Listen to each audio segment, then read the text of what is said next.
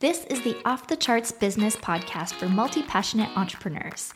Here, you'll learn how to design a scalable business so you can spend more time outside, away from the screen, through actionable ideas, real world examples, and pep talks from your host that's me, Natalie Lussier, founder of AccessAlly.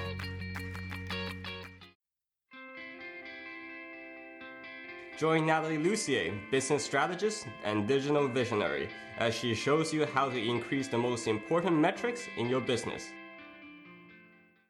Authentic marketing. Is it a contradiction for modern day coaches? Authentic marketing is such a hot topic. We all want to be authentic marketers, business people, and just people.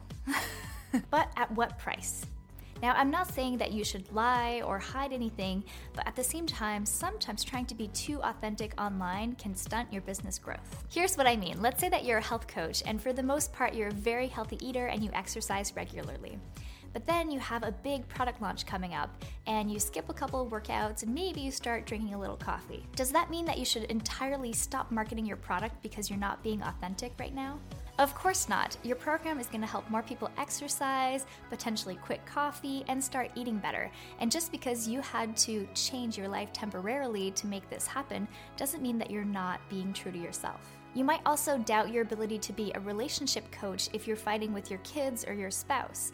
But really, it doesn't put your ability to help others in their relationships as much as it does affect your confidence about yourself as a relationship coach. And of course, you don't want to be a broke business coach or a miserable happiness coach. You need to have certain things handled and in line when you're going to be putting yourself out there in the world as a coach. And remember that you are still a human being who will have life lessons and things to learn along the way. And that's exactly why your clients are going to want to hire you and work with you because you have all of this great real world experience. Your business cannot shut down every time you feel like you're not being 100% perfect, because here's the thing there's no such thing as perfection. Plus, when you also admit that you're not perfect, it gives everybody else permission to be where they are in their journey. In my raw food coaching days, I felt so much shame and guilt every time that I ate something that wasn't raw because teaching people about raw food was my business. And then whenever I went out to eat with friends or colleagues, I always agonized over what I was going to order. Not because I cared about what the food was necessarily, but because I didn't want to feel like a fraud. And interestingly enough, the most shared and commented on posts on my raw food business website were the ones where I admitted to not being perfect and to not eating raw food all the time. So basically, admitting that I didn't eat raw all the time and I snuck in a couple of treats but still got a lot of benefits from the lifestyle were the ones that really caught on and gave people permission to try raw food from that non judgmental place. You can practically feel the sigh of relief when people recognize that you're human too and it gives them permission to be as well.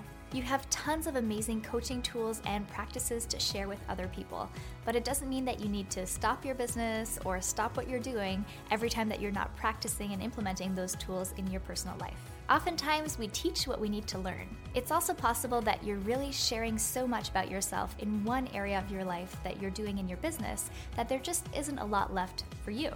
Just like a launch strategist might have a lot of great ideas for launches for their clients, but at the end of the day, there just isn't as much juice left for their own projects. Or a web designer's personal website might be really crappy and outdated, but all of his or her clients are totally rocking it out with the most latest designs and technology.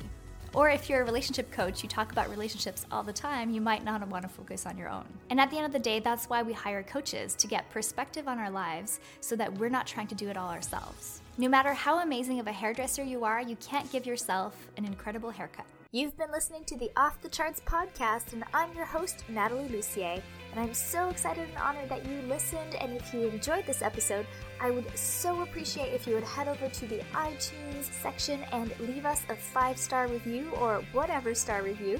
But obviously, five stars would be appreciated. Please share the podcast with your friends and head over to watchoffthecharts.com to sign up for email updates and weekly videos that we send out in email directly to your inbox. Catch you next time. Want to keep growing your business on your terms? Then sign up for my free newsletter, The Momentum Memo.